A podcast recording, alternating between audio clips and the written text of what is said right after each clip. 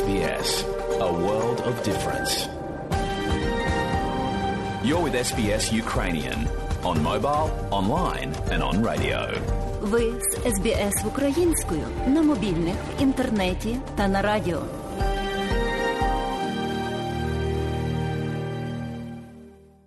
А далі, шановні друзі, у нашій україномовній радіопрограмі Вістки із рідних земель, з якими вас ознайомить сьогодні журналістка Людмила Павленко. 85-й день війни в Україні став одним із перших святкових воєнних днів. У українців було свято вишиванки. Дружина українського президента Олена Зеленська присвятила допис вишиванці у своєму інстаграм. Перша леді написала: хтось дістає її дивом уцілілу із шафи у зруйнованому будинку, а хтось втратив разом із домом. Хтось шукає її в іншій країні, куди вигнала війна. Хтось одягне її в рідному місті, де нарешті немає обстрілів. Хтось в окупації, ризикуючи життям, а хтось робить це взагалі вперше, бо вперше відчув таку потребу. Цей день українці відзначають багато років, але війна наповнила його новим щемливим змістом. Можливо, вперше ми так гостро відчуваємо сенс відомого вислову про вишитий код нації. Вперше це стало настільки особистим і гострим. Вперше це про наші страшні втрати і про обов'язкову перемогу над ворогом і горем. Написала Олена Зеленська. Зі святом вишиванки привітав українців і лідер країни Володимир Зеленський. Сильна, незламна, смілива і вільна. З Днем вишиванки Україну. Повний виклад бачення президентом головних підсумків чергового дня війни наприкінці матеріалу у щоденному зверненні Володимира Зеленського. Тим часом на сході України росіяни концентрують потужні сили для наступу на сіверсько-донецькому напрямку. Росія цілодобово завдає ракетних ударів з літаків. Ракетами закидають дитячі садочки, підприємства, житлові квартали. Загинуло четверо, поранених троє. Через пошкодження останньої підстанції. Вся Луганщина залишилася без електрики. Російські армійці намагаються захопити увесь обласний центр. Росіяни хочуть відрізати дорогу життя. Це ділянка траси Лисичанськ-Бахмут. Єдиний коридор, через який ще можна провести гуманітарні вантажі до прифронтових сіл, а звідти евакуювати людей. Цю трасу Росія постійно обстрілює, говорить очільник військової адміністрації Сєвєродонецька Олександр Стрюк. Загалом Росія безуспішно наступає на сході на Донбасі. Українські вояки відбили 16 атак ворога. Про ситуацію на Донеччині очільник Донецької обласної військової адміністрації Павло Кириленко. Були спроби прориву противника на Авдіївському, Мар'їнському напрямках. Вчора ввечері на напрямку міста Бахмута і тієї траси Бахмут-Лисичанськ. Атаки відбиті. Ми свої позиції тримаємо. Збройні сили України мужньо і застосовують і вміло тактику ведення бою, і противник відійшов на свої попередні позиції, і йому було завдано втрат.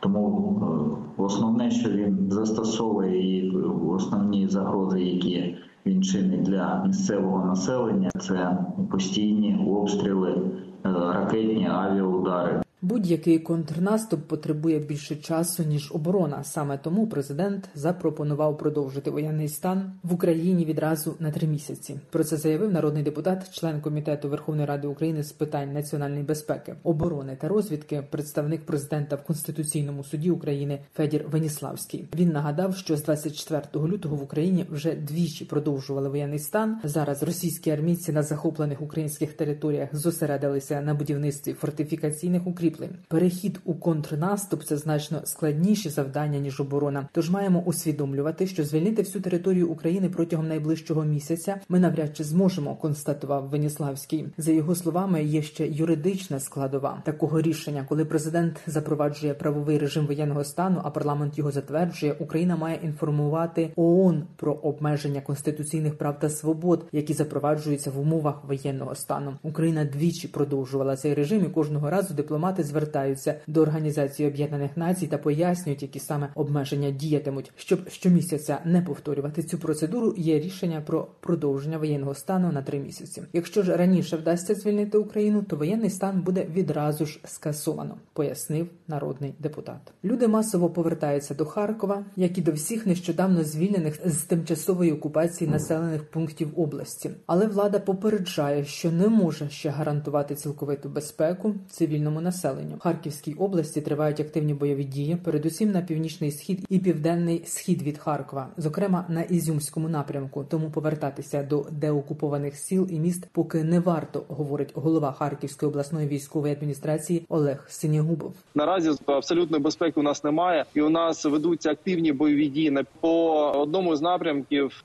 ми фіксуємо факт нанесення ударів по позиціях наших збройних сил саме з відповідно території Російської Федерації. Ну і власне кажучи, якщо брати наприклад реактивні системи залпового вогню, то вони зможуть дістати навіть з території Російської Федерації по деяким напрямкам і до міста Харкова. Там 40 кілометрів. Це не відстань для таких систем, і все одно тут же працюють наші збройні сили. І те, що у нас відносна тиша, це саме завдяки їм. І ми фіксуємо так само, що росіяни не відступають, як це було по київському напрямку, сумському та та чернігівському. Ведуть активний спротив, закопуються і дійсно зосередили увагу на ударах по позиціях наших збройних сил і на обороні власних безпосередньо позицій в Україні від початку повномасштабного вторгнення Росії викрито майже 90 диверсійно-розвідувальних груп. Повідомив перший заступник міністра внутрішніх справ України Євгеній Єнін. Затримано близько восьми сотень осіб, причетних до диверсійної діяльності. Чиновник наголосив, що українці мають залишатися пильними і не тішити себе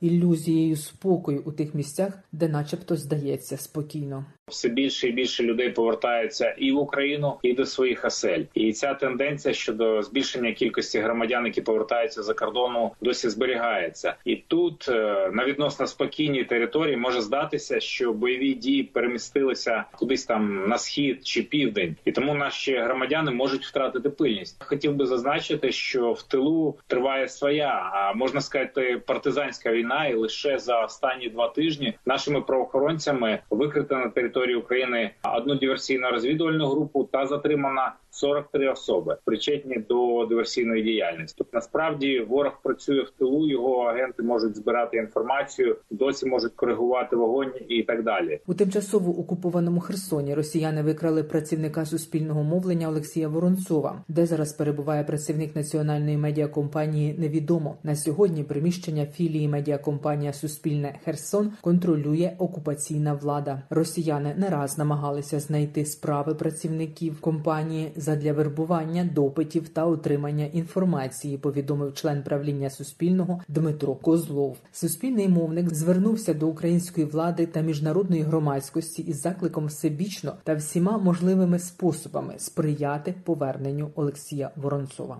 Рідні Олексія Ворон повідомили нам, що його було викрадено окупантами. Двері квартири, де він перебував, були вибито речі та меблі були в безладі. Сам Олексій, його взуття, його одяг, його документи, його телефони зникли. Ми знаємо, що приміщення Херсонської філії захоплено. Окупанти намагалися з'ясувати особисті дані наших працівників. Продовжився процес евакуації захисників Маріуполя з Азовсталі. Інформації про цю евакуацію обмаль українські посадовці намагаються нічого не коментувати, щоб не завадити поверненню захисників Маріуполя в Україну. Тому навіть не спростовують ті численні фейки та маніпуляції, до яких вдається російська пропаганда у висвітленні евакуації з Азовсталі. План відбудови України затверджений Європейською комісією, стане основою для Євросоюзу та інших партнерів у визначенні пріоритетів фінансування відбудови України. Йдеться про десятки мільярдів євро. На що саме витрачатимуть ці кошти, на які проекти вони будуть спрямовані, розповіла віце-прем'єрка з питань європейської та євроатлантичної інтеграції України Ольга Стефанішина. Це точно десятки мільярдів євро, але мова йде про майже десятиріччя і роки, які нам потрібно буде на відновлення. І ми говоримо про те, що це буде поступовий процес реформи, ухвалення законодавства. Це процес, який який не потребує великого фінансування, але від його імплементації буде залежати, коли ми станемо членом Європейського союзу. Наскільки ми будемо конкурентно спроможними, це розвиток нових ринків, але почнемо ми від з відбудови конкретної інфраструктури базової. А також як вже зазначав президент, ми очікуємо, що країни Європейського союзу будуть будуть брати патронат над відбудовою конкретних регіонів. Тому це і витрачання коштів, і додаткові стимули для інвестицій. Далі повний виклад звернення президента України Володимира Зеленського. Незламний народи найсміливішої країни. Усі наші захисники і захисниці сьогоднішній вже 85-й день нашої оборони точно запам'ятається. Я вдячний Сполученим Штатам за схвалення нового пакету підтримки України і демократів в нашому регіоні обсягом у 40 мільярдів доларів. Сьогодні цей пакет проголосований в Сенаті США.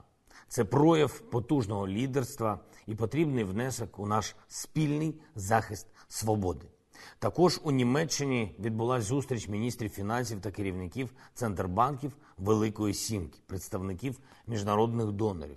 Я завжди кажу дуже відверто, що місячний бюджетний дефіцит в Україні зараз це 5 мільярдів доларів США. І щоб вистояти у війні за свободу, нам потрібна швидка і достатня фінансова підтримка. І це для партнерів не просто витрати чи подарунок, це їхній внесок у власну безпеку. Бо захист України означає і їхній захист від нових війн і криз, які Росія може спровокувати. Може, якщо матиме успіх у війні проти України. І тому ми всі разом маємо забезпечити, щоб не було жодного успіху у Росії в агресії проти нашої держави, ані воєнного, ані економічного, ані будь-якого іншого. Говорив сьогодні з президенткою Єврокомісії Урсулою фон дер Ляйн. Вже особисто подякував їй за макрофінансову допомогу на 9 мільярдів євро. Цей пакет був запропонований напередодні. Також говорив з прем'єр-міністром Британії Борисом Джонсоном про економічні питання, зокрема про експорт нашої агропродукції та імпорт пального, а також про ситуацію в районах бойових дій та евакуацію з Азовсталі наших героїв. Роблю все, щоб найбільш впливові міжнародні сили були проінформовані і наскільки це можливо залучені до порятунку наших військових. Звернувся до студентів українських університетів, і це було особливо звернення. Сподіваюсь, його почують не тільки студенти, бо зараз такий час, коли маємо змогу побудувати таке майбутнє для України, якого дійсно хочемо. Наше майбутнє саме українське, без якихось там застарілих і токсичних речей, які не мають відношення до наших національних потреб і нашого характеру. Україна стала господарем свого життя і має сама визначати, як жити. Загалом у сьогоднішньому спілкуванні взяли участь студенти 25 українських університетів. Географія доволі широка: Київ, Біла Церква, Маріуполь, Чернігів, Харків, Одеса, Львів, Кривий Ріг, Донецьк, Херсон, Франківськ, Горлівка, Дніпро.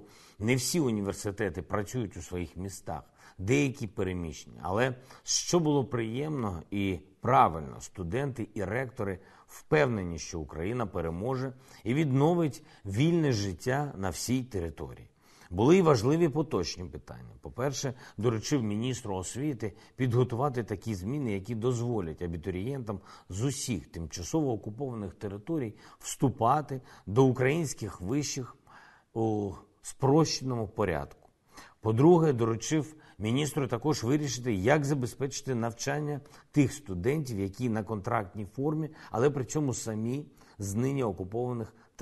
Очевидно, що платити за контрактом на навчання у таких умовах вкрай складно. Держава має допомогти. Тож очікую від міністра, від уряду і, якщо потрібно, від народних депутатів відповідних рішень. Говорили зі студентами і про післявоєнну відбудову, і про те, як гарантувати безпеку нашій державі на десятиліття вперед. Збройні сили України продовжують просуватися у звільненні Харківщини, але на Донбасі окупанти намагаються ще більше посилити тиск. Там пекло, і це не перебільшення. Жорстоке, абсолютно безглузде бомбардування Сєвєродонецька. Там тільки за один день 12 загиблих, десятки поранених, бомбардування і обстріли інших наших міст, авіаційні і ракетні удари російської армії все це не просто бойові дії під час війни. Російські удари Чернігівщини, а зокрема, страшний удар по Десні. Там продовжується розбір завалів, багато загиблих, постійні удари по Одеській області, по містам центральної України, повністю зруйнований Донбас. Все це не має і не може мати жодного військового пояснення для Росії. Це свідоме злочинне намагання вбити якнайбільшу кількість українців, зруйнувати якнайбільше житлових будинків, соціальних об'єктів, підприємств. Це те, що отримає кваліфікацію геноциду українського народу, і за що окупанти точно постануть перед правосуддям. Перший судовий процес в Україні проти російського воєнного злочинця вже розпочався, а завершиться це повним відновленням справедливості в рамках вже міжнародного трибуналу. Впевнений в цьому. Ми знайдемо і притягнемо до відповідальності усіх, хто віддає злочинні накази і виконує їх. Підписав сьогодні укази про нагородження наших героїв. 210 військовослужбовців Збройних сил України відзначені державними нагородами. З них 48 посмертно. Звання Героя України присвоєно капітану Сергію Пархоменку, командиру авіаційної ланки 299-ї бригади тактичної авіації. Посмертно. Вічна пам'ять усім, хто віддав життя за Україну. Вічна слава кожному і кожній, хто бореться за незалежність. Слава Україні! Людмила Павленко для Радіо СБС. І далі нагадуємо, що україномовна програма Радіо СБС щодня подає вістки з рідних земель та огляд новин бюлетеня СБС Радіо. Заходьте на нашу веб-сторінку www.sbs.com.au і також на нашу сторінку у Фейсбуці. Ви можете слухати наші радіопрограми також і через мобільні додатки App і Google Play. Слухайте Радіо СБС сьогодні і завжди.